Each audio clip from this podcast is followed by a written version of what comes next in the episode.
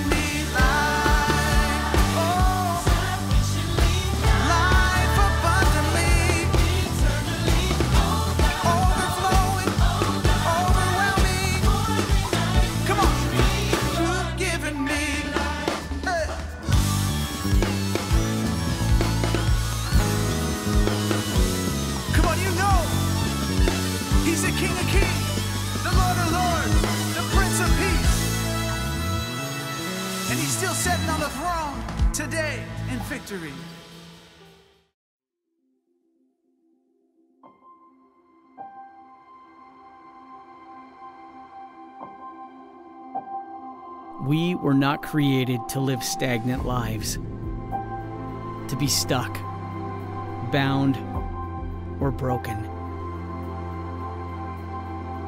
We were created with a purpose, a calling, a mandate, a mission. Even in these uncertain times, that calling remains the same to go into the world to make disciples, to share the love of Jesus. This is the work of Easter the greatness of God, the power of the resurrection in action. What Jesus did has changed us, made us a new creation, given us an unimaginable hope. Grace has taken root mercy has flooded our souls, and the promise of eternity has redefined our everything. So, why keep all that to ourselves? It's time to put Easter in motion, to make a difference, to share Jesus with the world around us. If your life has been changed, it's time to get to work.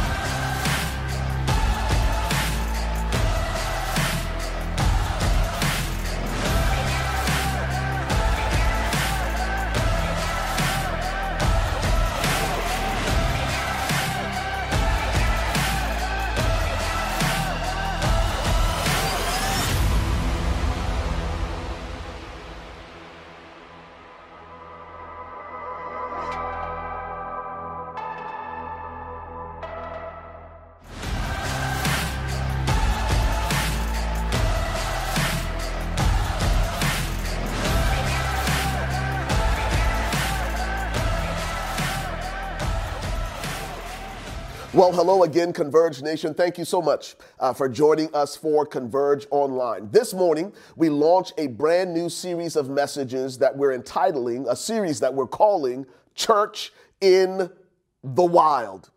Like, Pastor Ray, what are you talking about? Look, in this series, we're going to attempt to answer the question now what? Now what? That the resurrection has already been celebrated. Now that Easter is past and we're sort of in this, this post Easter era. We're going to answer that question. Now that Jesus has been raised from the dead, what does that mean for us? What does that mean for the church? And I believe that God wants us to be a church that's not cultivated in safety, but a church that is, that is developed in the crucible of crisis. He wants us to be a church that is forged in the wild. You know, uh, having two young kids over the last 17 years or so, because Nia is 17 and Levi is 11, we've watched our share of animated movies. It's interesting though that when I watch those animated movies, I get a ton of content for my sermons. And one of those movies or one of those movie franchises is Madagascar. I believe that Madagascar 1 and Madagascar 2 gives us a unique contrast that speaks to this picture of the church. Because in Madagascar 1, what you see is these animals that are in the safety of a zoo.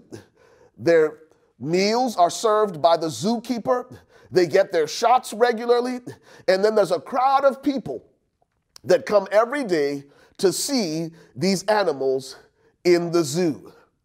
Compare and contrast that with Madagascar 2, where the animals now are in the wild. And even though these animals are uh, genetically created to thrive in the wild, they had been groomed, they had been cultivated in the safety of the zoo. You see, in the zoo, all they had to do was wake up and all of their needs were met. There was nothing required of them except to be alive.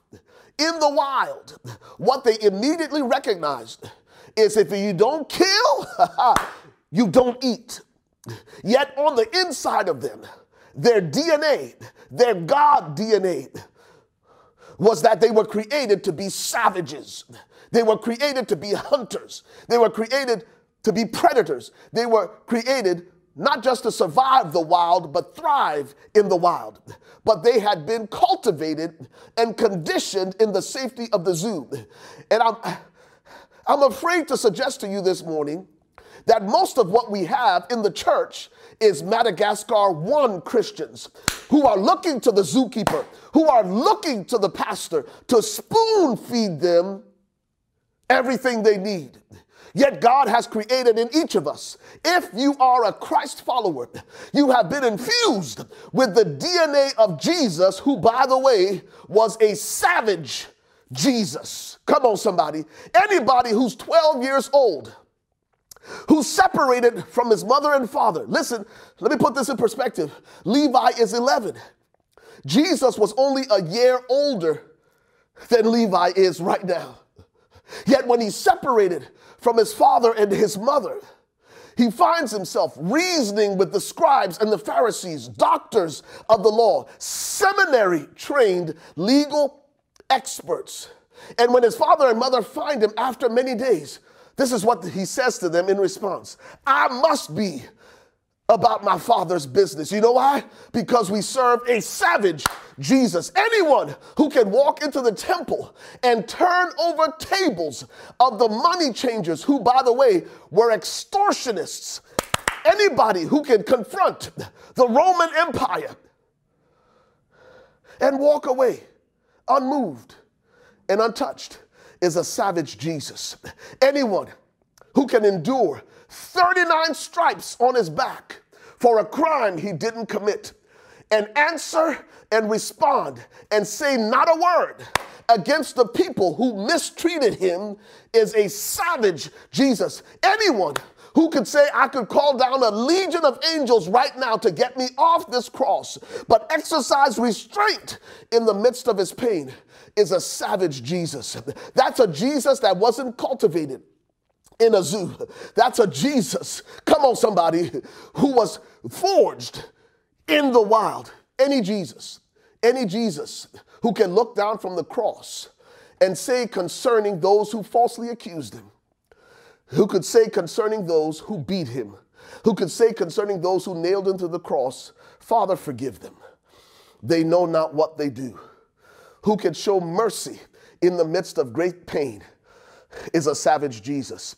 And may I submit to you that the church that Jesus desires to raise up in this season is not a church that is cultivated in the comfort and the convenience of the zoo, but it is a church that is forged in the crucible of crisis. Hence, the premise of this series, Church in the Wild. Listen, I have come and I will be coming for you over the next several weeks to shake us out of our complacency, where we exchange our complacency for the urgency that Jesus has placed upon us, the church. Listen, at 12 years old, Jesus shook off complacency and he declared, I must be about my Father's business. Listen, I know we sit, we live through uh, the challenges and the constraints of a pandemic. But this is not the time for you and I to shrink back. This is the time for us to lean in to what God desires to do. He said, Pastor Ray, what are you talking about? Notice our anchor text for this series. It is lift, lifted from Philippians chapter 2, beginning at verse 5. I'll be reading from the Passion Translation. Before we get to the Passion Translation, let me just share with you how it reads in the New King James. It simply says this Let this mind be in you, which was also in Christ Jesus. If we're going to be a church in the wild, if you and I are going to have the same mind that was in Christ Jesus, if we're going to follow his example, and if Jesus is going to be our model, if he's going to be the prototype for what it looks like to be the church, for what it looks like to be uh, uh, devoted Christ followers, we have to go back to the text and examine the life of this savage Jesus.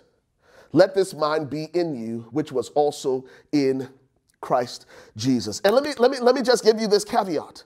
Let me just give you the caveat. Like for those of you who might be saying, Pastor Ray, where's all this coming from? Why you why you got all this aggression this morning? Listen, I'm talking about the post-resurrection church. We're moving now from the cross to the grave, from the grave to Pentecost. And that's what the church in the wild is all about. Listen, I'm talking to a church that is moving beyond what is convenient and what is comfortable into the call of God. Listen, the church that Jesus desires can only manifest in the wild. The lion in you will only be revealed in the wild, not the zoo, in the wild. Come on, somebody. So, what is that church in the wild, and what does that look like? Savage Jesus. Let this mind be in you, which was also in Christ Jesus. In the Passion Translation, verse 5 begins and it says, let me find the text. Where is it? Here it is. And consider the example that Jesus, the anointed one, has set before us.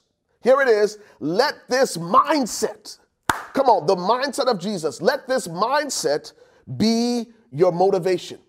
I want you to, I want you to, to process that for a second. Let this mindset, the mindset of Jesus, be your motivation. And at the forefront of the mindset of Jesus is that he exchanged complacency for urgency. Listen, this is not the time for us to shrink back, for us to sit back. This is the time for us to lean in. And again, for those of you who are struggling with this image of a savage Jesus, let me just reframe that. Listen, never make the mistake that the person of peace is unskilled at war. Come on, somebody. Just because we read through the text and sometimes we, we, we hear Jesus say, turn the other cheek. And we may hear Jesus talk about mercy and forgiving 70 times 7. Listen, don't get it twisted, y'all. Jesus was a savage. And sometimes we think that being a person of peace simply means we're unskilled at war. Listen, we're going to talk about that over the weeks to come because this is what God wants you and I to step into. God wants us to be a church that is forged, that is formed, that is framed in the wild. Step number one exchange.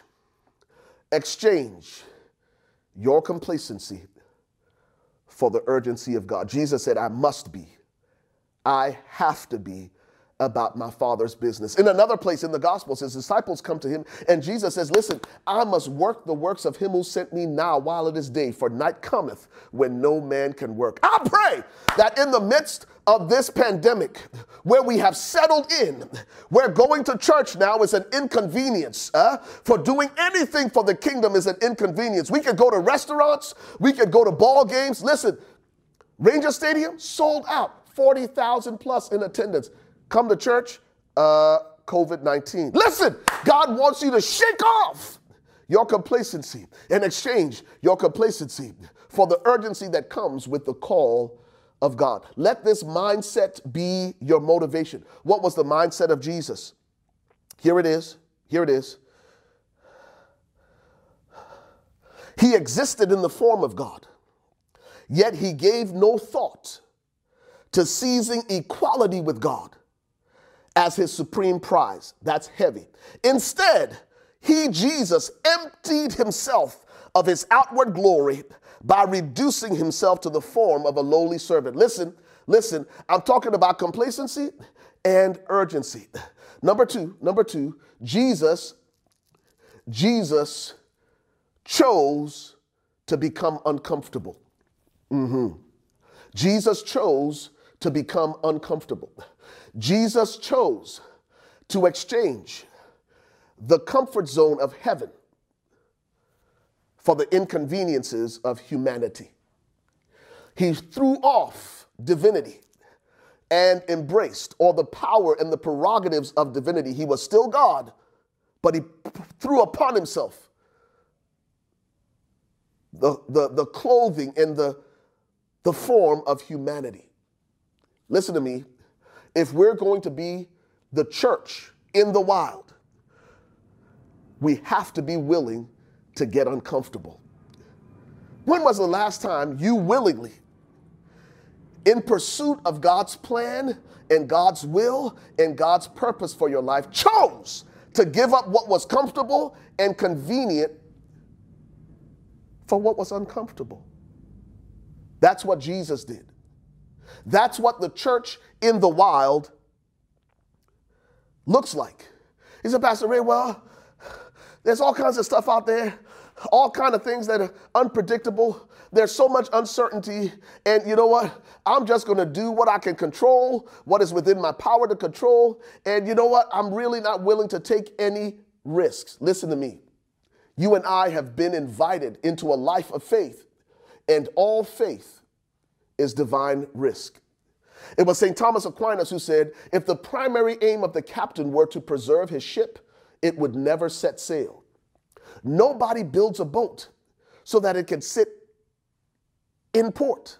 The reason we build ships is so that they can sail, even though there is the threat of a storm out there. So God is calling us to move out of our comfort zones and embrace being uncomfortable. Because again, this is the example of our savage Jesus. This is how he's going to raise up a church in the wild. Let me tell you why it's important to resist your comfort zone. Here it is nothing fruitful, nothing productive, nothing profitable ever happens in a comfort zone. We're declaring that this will be our banner year that's marked by strong successes, that is marked by fruitfulness and productivity and profitability. Newsflash, it ain't gonna happen in your comfort zone. In fact, I want you to hear this and I want you to hear this crystal clear. Comfort zones are where dreams go to die. You heard me correctly, and I'll say it again. It bears repeating. Comfort zones are where dreams go to die. In fact, it was John Gardner who said that we plateau when we lose the tension between where we are and where we ought to be. What kind of tension are you experiencing in your life? If you're not feeling the pull of where you are and where you could be, where you should be, where you ought to be, it is an indication that you have plateaued. And you know what it means to plateau? It means to flatline. And you know what happens when someone flatlines physically? They dead. No brain activity. You know what it means to flatline when we choose our comfort zone over the inconveniences of obedience to God? You know what that means? It means we have settled for a place, we have settled for an environment where our dreams wither and die. If you've grown comfortable over the last 12 months, doing very little, doing very little for God, if you find yourself unmotivated, if you find yourself stagnant, listen, let this be a prophetic warning to you. You could find yourself in a place where you're beginning to flatline, and your aspirations and your ambitions are on the verge of extinction. Come on, church in the wild. You are becoming an endangered species. But in this moment, like Jesus, will you become willing to be uncomfortable? Exchange the security and the safety of heaven for the mess. I mean, the mess, the sinful mess of humanity. Here we go. The text continues. He was a perfect example, even in his death, a criminal's death by crucifixion. And because of that obedience, God exalted him and multiplied his greatness. Come on, somebody. There is no crown without a cross. There is no crown without a cross. And while many are dreaming and your ambitions are valid, it's okay to have aspirations. It's okay to dream beyond where you are now. But listen to me, listen to me, listen to me. Here it is, here it is. Jesus didn't only exchange heaven for humanity, divinity for humanity, he humbled himself. He humbled himself and took upon himself, he assumed the role that God had written for his life. I want you to stop there and consider this for a second. Because if we're going to be the church in the wild, here it is you can't ad lib the script. I'll say that again. You can't ad lib the script. Jesus walked out the script that the Father had ordained for him. And we're so we're so quick to talk about Jesus being the author and finisher of our faith. But conversely, we're so willing to ad lib the script. We're living out a life that he, he, he didn't intend. And in this season, if you're going to experience a banner year, if you're going to experience and become a part of this church in the wild, it requires extreme humility. The scripture says he humbled himself and became obedient. That's why the scripture declares, humble yourself under the mighty hand of God and he, listen, he will exalt you in due time. You don't do the exalting, you do the humbling. Humble yourself, and he will exalt you in due time. Remember what he said concerning Abraham? He says, I'm going to bless you. I'm going to make your name great. Who's going to do it? God is. Where does it happen? It happens as an extension of our humility to the story of God and the script of God that He has ordained for our lives. Let me read this quote to you from Rich Stearns uh, from his book Unfinished, and I think it'll bless you. And this is what he says, and I quote The ultimate meaning in our lives must be found by discerning where our stories intersect with God's big story. Authors do not create characters with no purpose and no role to play. Listen to me, if we're going to be in the church in the wild, we have to exchange the story that we've written, our inner script, for God's. That's why humility is so important. Because who you are and what you are created to accomplish in the earth is not for you to uh, create, it's for you, it's not for you to decide, it's for you to discover. Because it's God appointed and not a self assumed. You know what the example of this savage Jesus teaches us? I'm going to humble myself and yield myself to the story of God because I am simply a character in the big story of God that He has already written. Listen to me, He's the author of the story. He has already seen the end from the beginning. You and I are only experiencing the story. The story is only unfolding to us by faith, one chapter at a time.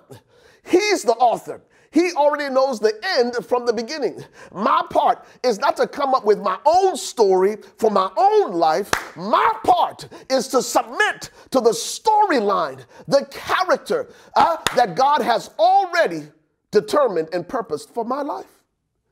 That's what Jesus did. And that's why Jesus said in the Garden of Gethsemane, Father, if it's possible, if it's possible for us to flip the script, for us to change the storyline, then God do it. But ultimately, you're the author. Nevertheless, not what I want, but what the author wants humility. Let this mindset be your motivation when you humble yourself under the mighty hand of God. I'm preparing to close this thing, but somebody needs to hear this. Somebody needs to hear this. The problem with most of us, as we navigate one chapter of our lives, one chapter of God's story to the next, is the fact that we begin to resent the storyline in this chapter. And so we never experience the fulfillment that God has prepared in the storyline in the next chapter. Listen to me. We get so full of resentment about what God is doing in this chapter of our lives that we never we we put the book down. We stop reading the story. Because uh, I don't like that plot twist because that plot twist directly affects me. That plot twist means I have to wait. That plot twist means I have to forgive. That plot twist means I have to surrender. That plot twist means I have to go through this dry season. That plot twist means I need to go through this hard time. And what we don't realize that what God wants us to to experience in this chapter in the midst of the crisis is contentment, not resentment. Listen to me. You have to understand that what you're experiencing in this chapter of God's big story, this one chapter, this singular chapter is just that. It is one chapter. And here it is in this chapter. God doesn't intend the storyline, the plot twists in this chapter of his big story to discourage you. Yes, there are delays. Yes, there are detours in this chapter. But listen, that's only chapter one, baby. Or it may be chapter 5, or it may be chapter 6 or chapter 7. But there's several more chapters where the story, God's divine story, God's big story of your life gets better and better. So were there delays? Yes. Were there detours? Yes. Maybe even some denials? Yes. But those delays were never intended to destroy you. They came to develop you. I'll say that again the things you're experiencing in this chapter, the things that right now that's all you can see, the things that have become overwhelming and all consuming are just one part of God's grand story that He sends to develop us, not to destroy us. So here's the lesson. Here's the lesson.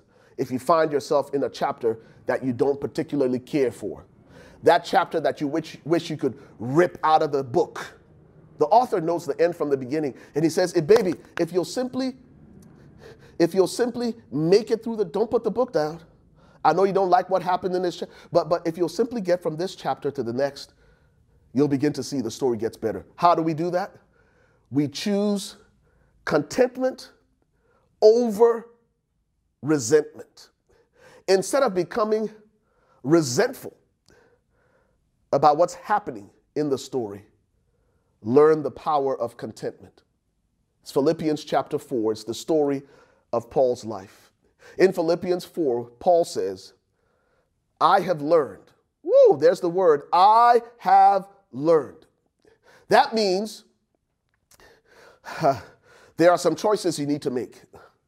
It is the choice of contentment over resentment. You have to learn it. It's not natural to your carnal nature, it's not natural to your flesh. What is natural to your flesh is resentment, but he says, learn contentment. And this is what he said I have learned in whatever state I'm in, whatever state I'm in, to be content. Whether I abound or whether I'm abased, whether I have more than enough or whether I have just enough or even not enough, I have learned to be content. Here's the word of the Lord to you, and I don't say this lightly. For this person who is tempted to resent this chapter of their lives in God's big story, learn the power of contentment. I encourage you to read Philippians chapter 4. And here's what contentment does contentment. Contentment finds a reason to be grateful. Contentment refines a reason to be thankful, whether you have a lot or whether you have little. Notice Paul's life. Notice the delays and the detours and the denials according to 2 Corinthians chapter 11 beginning at verse 22. 2 Corinthians chapter 11 beginning at verse 22. It says, "Are they Hebrews? So am I. Are they Israelites? So am I. Are they the seed of Abraham? So am I." And he's talking about the, the Judaizers. These were religious zealots who constantly persecuted and resisted the work of the gospel that Paul was trying to perpetuate across Asia. So every time Paul went out and preached, man, these people came against him and they were saying all these things about him, and he is justifying why he deserved to be an ambassador of Christ. And he goes on in verse 23 and he says, Are they ministers of Christ? I speak as a fool. I am more.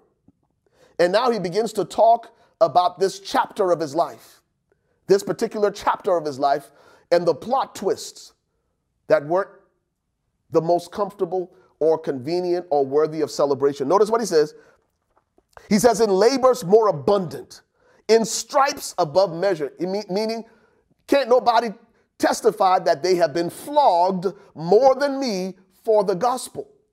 Nobody can claim that they've worked harder than me. He says, in labors abundant, in stripes without measure, in prisons more frequently than any of them, in deaths often. From the Jews, five times I received 40 stripes minus one. You know what he was saying? Jesus was whipped once, 39 stripes. You know how many times how many times Paul was beat for the gospel? Five times. Five times Paul endured what Jesus endured except the cross.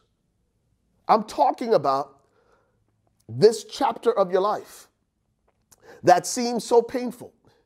This guy who's going through all of this adversity, through all of these trials, through all of these tribulations, still has the emotional fortitude and spiritual wherewithal to say, whatever state I find myself in, I'll be content. Hold up. This was a perfect reason for Paul to become resentful. But instead of resentment for this chapter of his life, Paul chose contentment. Notice what he goes on to say uh, in verse 25 Three times I was beaten with rods. Once I was stoned. Three times I was shipwrecked. A night and a day I have been in the deep. Verse 26 In journeys, often, in perils of waters, in perils of robbers, in perils of my own countrymen, in perils of the Gentiles, in perils in the city, in perils in the wilderness, in perils in the sea, in perils among false brethren, in weariness and in toil, in sleeplessness often, in hunger and thirst, in fastings often, in cold and nakedness. And then verse 28, he says, Besides all of these things, what comes upon me daily is my deep concern for all the churches. He says, I know I've been beaten. I know I've been persecuted. I know I've been shipwrecked. I know I've been in prison. But you know what weighs me down every single day? In spite of the opposition that I'm against, is my deep concern for the church. My deep concern for the churches. You know what drove Paul? It's Philippians 2 and verse 5. Let this mindset be your motivation. He was following the model of a savage Jesus. And if persecutions and shipwrecks and rejection and resistance didn't stop Paul, what's your excuse? COVID 19? When all these people are being vaccinated? When there are masks? When there's social distancing? And listen to me, listen to me. I want to challenge you. I want to challenge you to exercise faith over fear and to put aside the excuses. We're not asking anyone to do anything unwise because in all of our decisions as a church, we're going to exercise wisdom, but we're also going to exercise faith over fear because God is raising us up to be a church in the wild. That's what Paul was. And he says, in this chapter of my life, in this chapter of my life, I may not like everything that I'm experiencing. That's Second Corinthians chapter 11. But I've learned to be content. Why is that important? Contentment always precedes fulfillment. And that's where I'm going to close. Contentment always precedes fulfillment. You say, Pastor Reed, what do you mean? Contentment is making the most of what I have. It may not be perfect. It may not be ideal, but it's something. And whether I abound or I'm abased, I'll be content. I'll learn to give thanks. The chapters change and the storylines change when I have learned the lesson of contentment. Then God moves me into the next chapter called fulfillment. You know what fulfillment is? Fulfillment is when I step into the thing for which I was created. I want you to hear that again. I want you to hear that again. Most of us, I started to say something, most of us delay our season of fulfillment because we're stuck in the chapter that is hard, that is filled with opposition, and we don't see the opportunity. All we see is the problem and not the possibilities. And God says, baby, you're going to stay stuck in that chapter until you learn contentment where you are. I can't move you over into fulfillment, baby, because you haven't learned, you haven't learned that this season is just developing you for your destiny, which is the place of fulfillment. So if you're Joseph, God takes you through a process of contentment that lasts 13 years to bring you into rich fulfillment. Psalm 66, I believe it's verse 15. If you're Abram and later become Abraham, God takes you through a 25 year season of contentment in order to bring you into a season of fulfillment. If you're Jesus, God takes you through 30 years of contentment so that you can step into three and a half years of fulfillment. We're going to be talking about this in the weeks to come because the church that we are becoming is not a church that is groomed in a zoo, but it is a church that is forged in the wild because we follow the example of a savage Jesus. Let me pray for you. Father, we come to you now in the strong name of Jesus. And for those of us who ask the question, now what? What do we do after the resurrection? Well, the truth is, Jesus, you've done your part. Now you're entrusting what happens next to the church. So, God, uh, we follow the example that we've been given in Scripture, the example of our savage Jesus, who became comfortable being uncomfortable, who exchanged divinity for humanity, uh, a Jesus who humbled himself under the mighty hand of God and you exalted him in due time. Lord, I pray that we would embrace the lessons of this chapter and learn contentment in this chapter of our lives so we can cross over into fulfillment in the next chapter. So, Lord, we trust you to do that now. And every step of the way, your word declares that your grace is sufficient for us. You have already given us grace for the journey. Help us to recognize it, help us to respond to your grace that takes us from season to season, from faith to faith, from strength to strength, and from glory to glory. Make us, make Converge Church a church that is forged in the wild. That in every adversity, God, we will see your opportunity. In every obstacle, we will see opportunities. And God, in every problem, we will gain your perspective and we will see the solutions. We trust you to do that now. In Jesus' name. And everyone said, Amen and Amen. Listen, if you're new to faith uh, or you have questions about God, we're here for you. We want to talk to you. We want to answer your questions. Send us an email. Send us an email at info at weareconverge.com. Someone from our team will contact you. We have some resources we'd like to put in your hands to jumpstart your walk with Jesus so that you can be a part of this church in the wild and live out the life that Jesus imagined for you beyond the cross, beyond the grave, over into Pentecost and be as those that had this testimony in the book of Acts. Those who have turned the world upside down have come here also. Listen, Converge, we're coming to an exciting season. We've moved beyond the memorial. We have built the altar, a place of sacrifice and submission. And our 10th anniversary is not a moment that we marked, but it is a moment that will forever mark us because we are becoming a church that is cultivated in the wild. In Jesus' name. God bless you. We'll see you next week for week two of Church in the Wild. If you were impacted by today's message, we would love to hear from you. Maybe today's sermon was exactly what you needed to hear, or you prayed the prayer of salvation for the first time. If so, we would love to send you some information to help you kickstart your relationship with God.